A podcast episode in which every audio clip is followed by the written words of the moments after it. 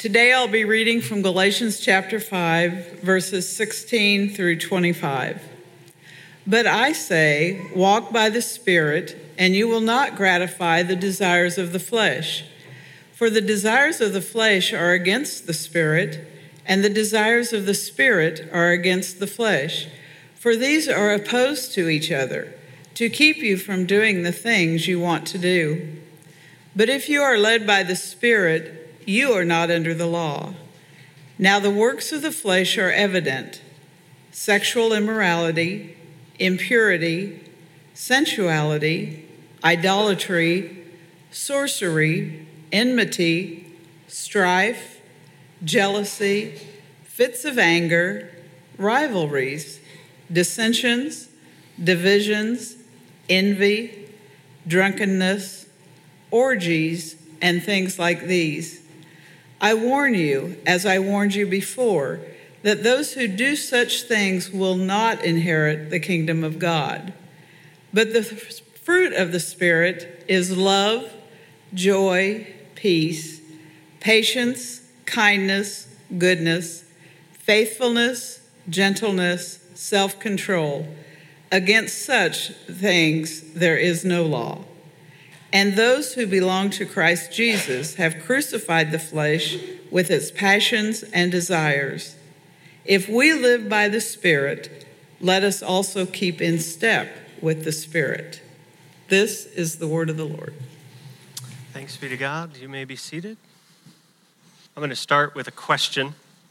And the question is this today On a scale of 1 to 10, I want you to tell me how much do you think you've changed in the last 10 years? Okay? All right. Get that number in your head. Now, I want you to ask yourself a second question. On the same scale of 1 to 10, how much will you change in the 10 years to come? Hmm. Oh, oh. Statistically, here's what we do we are way more inclined to give a really high number for the first question than the second because we can look back, right? And we can easily see, oh, 2009, man, it was a different day back then. I've changed a lot, right? But it's harder for us to look into the future and say, I'm going to change. Most of us don't plan enough for change in the future. But here's what research also tells us it tells us that change is fundamental to, a living, to living a fulfilling life. Change is fundamental to living a fulfilling life. Now, if you've been awake the past week, the current flash in the pan on social media is the Face app. Anybody? Yes? Okay. And the Face app allows you to um, kind of take a selfie and then determine what you will look like in who knows what 10 15 20 25 years whatever. And uh, then so there have been people all over the internet posting uh, pictures of what they're going to look like in 20 or 25 years. So we thought ah let's have some fun right? The lesson is you're you're going to change more than you think. And uh, i think these pictures will prove it. So we we took a picture of kurt toll yesterday and we ran him through the Face app, and he turned out like this. And he said, Man, that looks like my dad. Yes, yeah, he said, That's exactly what my dad looked like. Um, how about your drummer today, Tony? We put him through the Face app, and here you go. Uh, I don't think the arthritis is set in yet, so he can still drum. That's, that's a good thing. Here is your children's guy, Paul, and the after. Now, I will tell you, that's not 20 years from now. That's after this VBS week, okay? that's, that's what's going to happen. Uh, and here I am. Wait a minute. Um, you for sure want to know what I'm going to look like in 20 years, and it is. Thank you very much. Yes. I'm going to be so handsome. It's gonna, just going to be awesome. No, you probably really want to know what I look like. So, what have they won? They've won a mole Santa Claus. That's what you've won. Um, I played around a little more, and I thought a toupee and a tattoo would be cool to, to add onto the, the mall Santa Claus. The, the point is, what if, what if we could dictate our change? What if we knew the way that we were going to change? um, wouldn't we all pick the George Clooney picture or something like that that's appropriate? If you could manage the way you're going to look in 20 years from now, you would choose to look the best possible, right? What if I told you that spiritually speaking, it's absolutely possible for us all to change into the glamorous, heartthrob celebrity type, spiritually speaking? As we've looked at our VBS series, um, we've studied all of the days that the kids are going to study this week, and we've looked at the story of Abraham, and it pointed us forward to the son of promise, Jesus. We've looked at Josiah, who discovered the Word of God, and that pointed us forward to the Word, Jesus, who would come on the scene. We talked about uh, Jesus at his own baptism, being baptized because we needed saved, not because he needed saved. And then last week we talked about even though Jesus ascended and went to heaven, he left with us the Holy Spirit to help us grow. And today we're going to talk about that lesson that they're going to talk about on Friday of this week how the Holy Spirit will help us change. Um, and the lesson is this that you can help others know God. But here's my premise today my premise is that the best way to help others know who God is is to change yourself. Because I think if you'll look back on your own journey and you'll think about why you came to faith in Jesus, it was more than likely because somebody in your life was living it. They were an example to you. They had changed themselves. And you looked at them and you thought, it's not so much what they're saying, but man, it's the way they're living. And that draw you, that drew you to Jesus Christ. And so my premise is maybe the best way to tell others about Jesus is to let him change us. And that's what Paul will lay out for us in Galatians chapter 5. He gives us a path to change, that we have to walk if we want to change. He gives us the problem that we will surely face along the way. And then he finally gives us a picture of what the end goal might look like, whether we're on the right track or not. We can put this picture up against ourselves and tell if we're making progress. So, first, the path, the path. When I was a kid, I had a paper route, and it was at the end of Main Street. And to get home, I had to go by the Coinomatic laundromat. Anybody remember? The Coinomatic laundromat. There are three hands. We are all old together. Thank you very much. Uh, I didn't have to go by the Coino, but I did because inside the Coinomatic laundromat was a video game. That's the theme of the week. And this video game was Donkey Kong. And I was a paper boy. And what I had a lot of as a 10 year old paper boy was quarters. And I would go by this place, and this game would call out to me. And I don't know what caused me to do it, but I was uh, wise enough as a 10 year old to say, you know what? I'm going to stop there every day and I'm just going to play two quarters. That's all I'm going to do. Whatever I can play on two quarters, that's what I'm going to do. So I started playing. And at first, as you can imagine, I didn't play very long, maybe 30 seconds on each quarter, you know, and then I was, I was done. But as the days wore on, I realized that there was a path that led me to success. There was a pattern that I could go to to get the save the princess. And before long, I, on just two quarters, I was playing long enough that my parents began to wonder where I was uh, after I broke windows. I mean, through papers. Uh, that's what I was doing. Um, and that's what Paul is giving us here. He's giving us a path. He's giving us a pattern. For you Xbox players, PlayStation fans, it's a cheat code, okay? And this pattern, this path involves two lists. Uh, Paul says the first list is, he calls it the works of the flesh. The second list, he calls the fruit of the Spirit. And these two lists are usually framed up as competing against one another. But what I want to see is, I want us to take a look and, and think maybe this is a path that Paul is taking us on because we all start one way, and the goal is to wind up another way. In the beginning, before people are taking prompts from Christ and the Holy Spirit, they're living whatever way they want. And he says, if that is the case and people just live and chase after their heart and just do whatever they want, then there's no way to avoid the things on the first list. But um, Paul points out the natural outcomes are no surprise. They're traits in the first list when we live whatever way we want. There are 15 words here. Um, when you chase whatever you want, You get this list. There you go. Now, the works of the flesh are evident sexual immorality, impurity, sensuality, idolatry, sorcery, enmity, strife, jealousy, fits of anger, rivalries, dissensions, divisions, envy, drunkenness, orgies, things like these. Leave, leave it on that first slide. That's perfect. And if you, uh, as I rattle those off, here's, here's the easy thing to see that uh, some of those things are, let's just say, they're, they're found in people who don't really care about living for God. Okay? That's pretty easy to see. But I want you to look a little closer because there are other words on that list that look very familiar enmity, strife, jealousy, fits of anger, rivalries, dissensions, divisions, envy. Let me ask you, good church people, where are you likely to see some of those in action? Is it not inside the walls of the church. It is so unfortunate, but we could probably make a compelling case that those things are found more inside the church than even outside the church. And the reason I need to point that out to you is that Paul is not just picking on immoral people who don't know God here, he's picking on religious people because all of us are in the same boat as people far from God. We are all eaten up by spiritual deadness and disease that leads to pain and it ends up destroying us if we don't check it, right?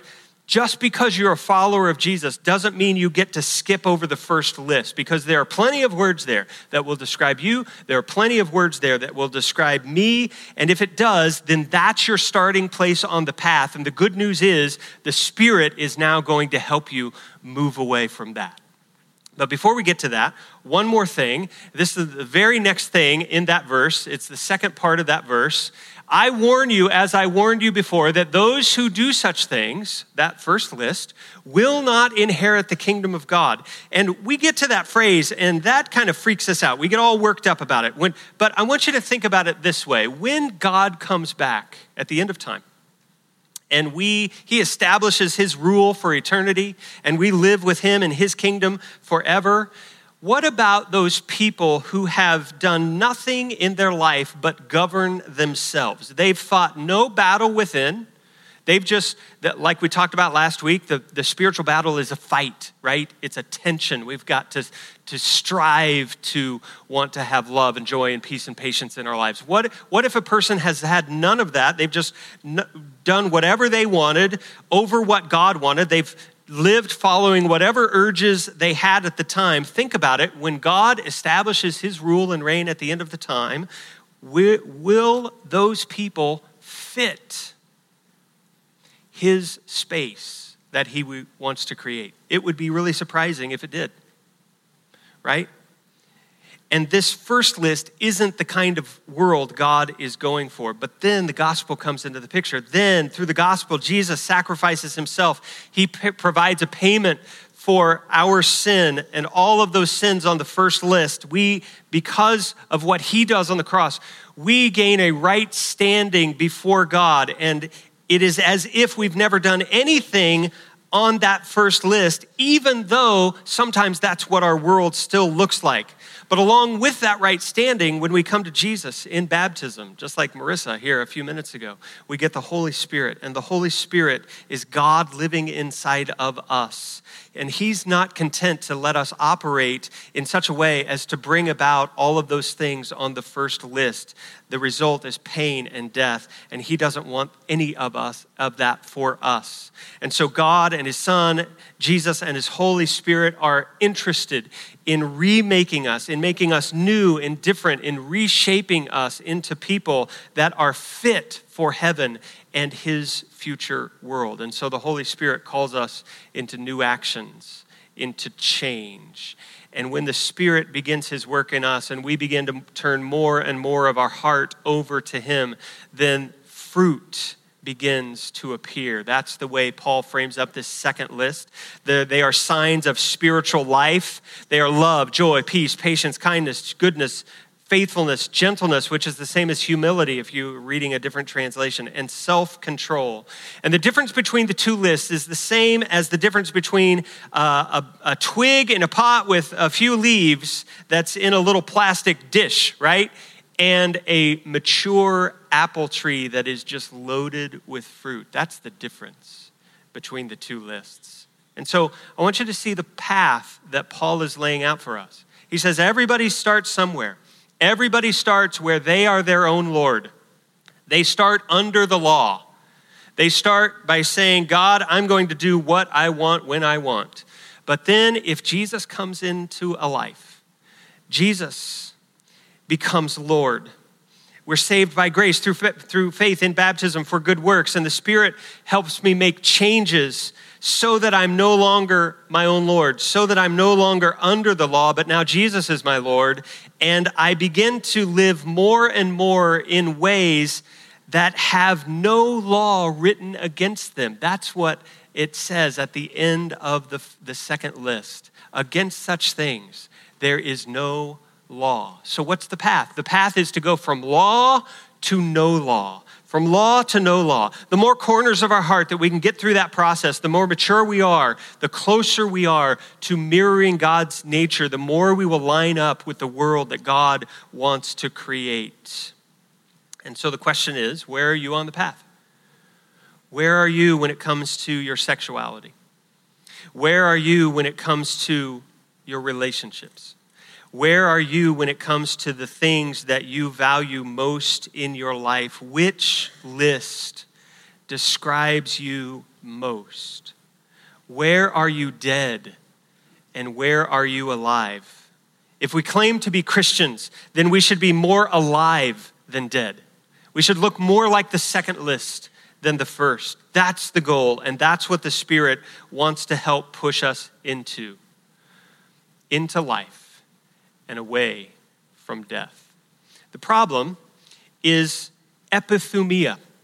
That's what he says four times in verse 16, 17, and 24. And basically, epithumia means our over desires. That's the problem. The thing that will prevent us from going from no law or a law to no law is our over desires. And that's, if you'll think about that, you'll, you'll, you'll see that that's true. We all have things in life that are important to us. They are good things, they are blessings from God, they're gifts from His hand, right? But we make them sometimes overly important. We all want certain things in our life. We all want love. We all want respect. We all want happiness. We all want joy. We all want kids. We all want family. We all, all want food, sex, money, accomplishment, comforts, health, ice cream, right? We all want those things. But what happens when we over desire those things and we put some of those on a level that they were never intended to be? We make them overly important and we ask them to do for us things that they were never intended to do. We ask them to make us worthy. We ask them to make us beautiful. We ask them to make us honorable of love, and we ask them to, at the end of the day, save us. And they can't do that. There's only one person that can, and that's Jesus. The fruit of the Spirit. In order to get there, in order to get down that path and to skip over this problem of our over desires, we have to change what we adore. That's the fix. Change what you adore. Change what you do. Verse 24 and 25, Paul says, Crucify these over desires, nail them to the cross, give them to Jesus, and then keep in step with the Spirit. How do we do that? How do we nail these things to the cross? I think a good way to think about it is just to demote them by realizing how empty they are. That ice cream from Dairy Queen, it's gonna, oh, it's, it's beautiful, right? But it's not gonna save you. We could do that with anything that we struggle with, anything that we over desire, anything that we put on a level where we think, oh, if I only had that, then my life would be complete. We have to put that side by side with the cross, and we have to ask this I have a Savior who will die for me on the cross. Will this other thing do that? Will it die for me? Will it save me? And that's how we demote those things, demote our over desires. We crucify them and we give them to Jesus on the cross. And then we keep in step with the Spirit. You know what? That's, that's the Spirit's job. He keeps in step with Jesus. He points us to Jesus. He shines a spotlight on Jesus and he says, just keep looking at Jesus. And when we do, this path from under the law to no law, we will be able to navigate it and skip over this problem. And what it involves is a constant evaluation of how to um, elevate Jesus in my life and how to demote and crucify all of those things that I'm loving more than Jesus at the moment that are going to lead me to the things on the first list. Now, how will I know I'm succeeding? Paul gives us a picture. He gives us a Clooney esque picture. He says, The word to remember is fruit. Is fruit. He calls all of these things that we're trying to strive to for the fruit of the Spirit. And he says, uh, Paul kind of mixes metaphors here. He says it's the works of the flesh, but it's the fruit of the Spirit you would expect him to try to, to kind of say it's the weeds of the flesh and the fruit of the spirit but he doesn't do that. And it's because of the it's it's for this reason. The works of the flesh are what we do but the fruit of the spirit is something we can only open ourselves up to. And when we get into talking about fruit we get to talk about um, pick any plant. I referenced, an apple tree earlier. You could pick any, about any plant, a tomato plant. And we get to talk about what makes fruit fruit. And it's the same thing spiritually. Tim Keller, in his commentary on Galatians, identifies four things about biological growth that are important for us to understand. He says biological growth is always internal, he says it's always symmetrical, he says it's always gradual, and it's always inevitable.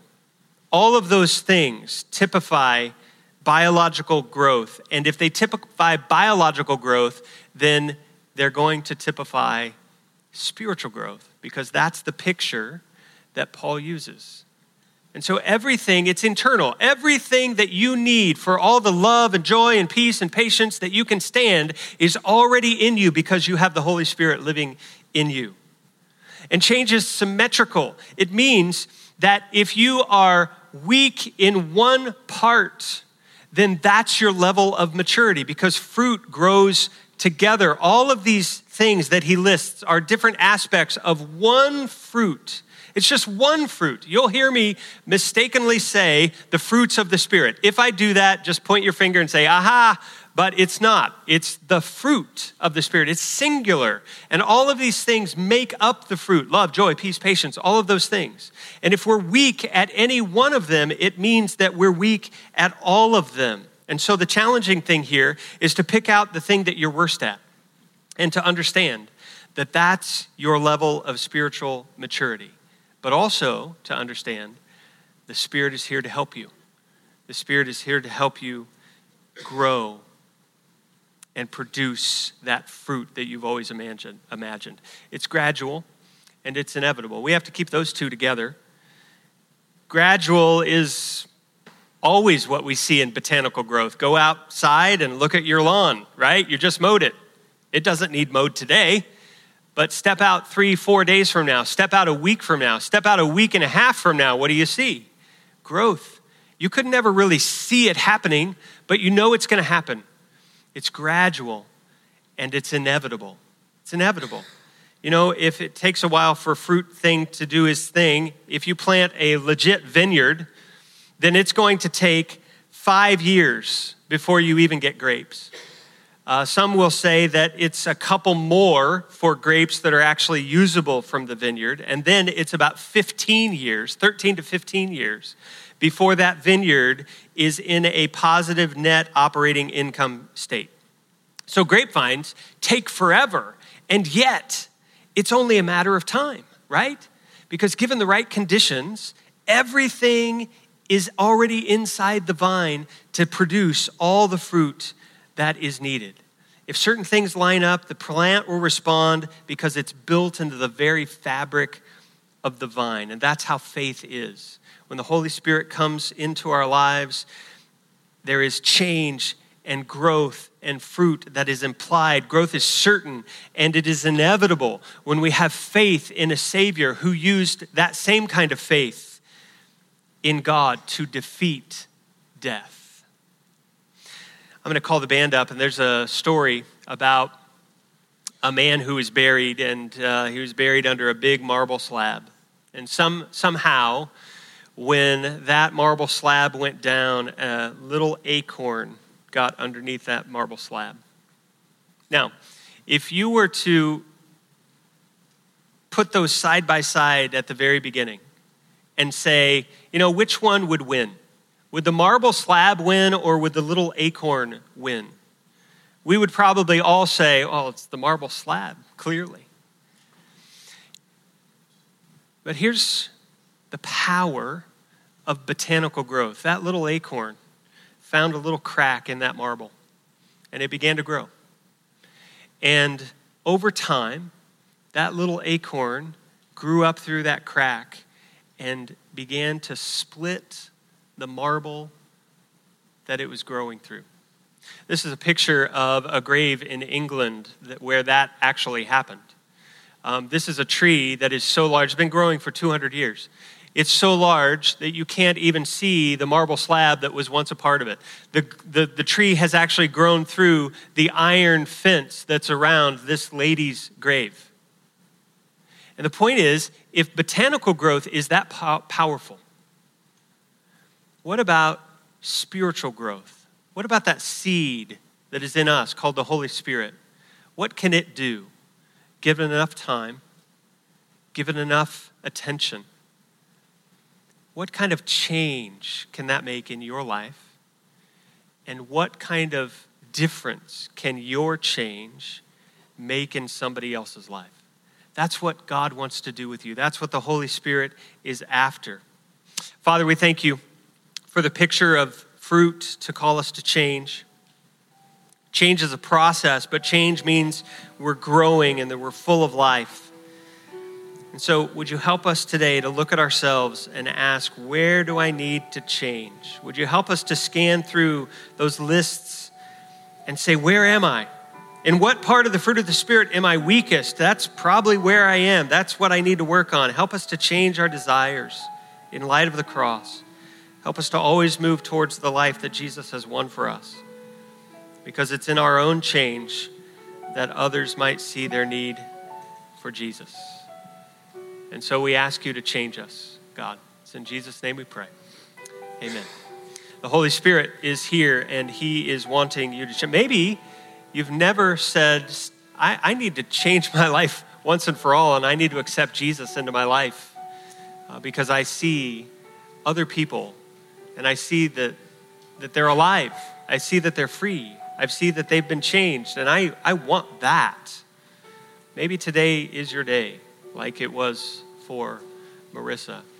Our call to action last week was this, and this is the last thing we're going to talk about. Last week we picked uh, something that we were weak at, and we said cultivate it. We, we picked something that we were strong at on that second list. We said celebrate it. This week we're going to go a step deeper, and we're going to say to somebody close to us ask your spouse, ask a good friend, somebody who spends a lot of time with you, and ask them this week Do you see more or less love in my life right now than you did last year?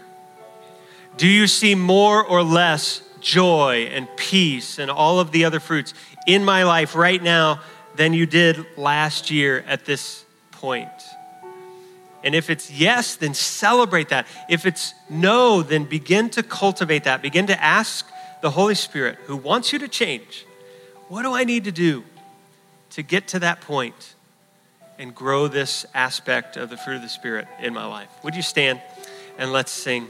This song is all about change, and it's we change by turning our eyes on Jesus. Let's sing together.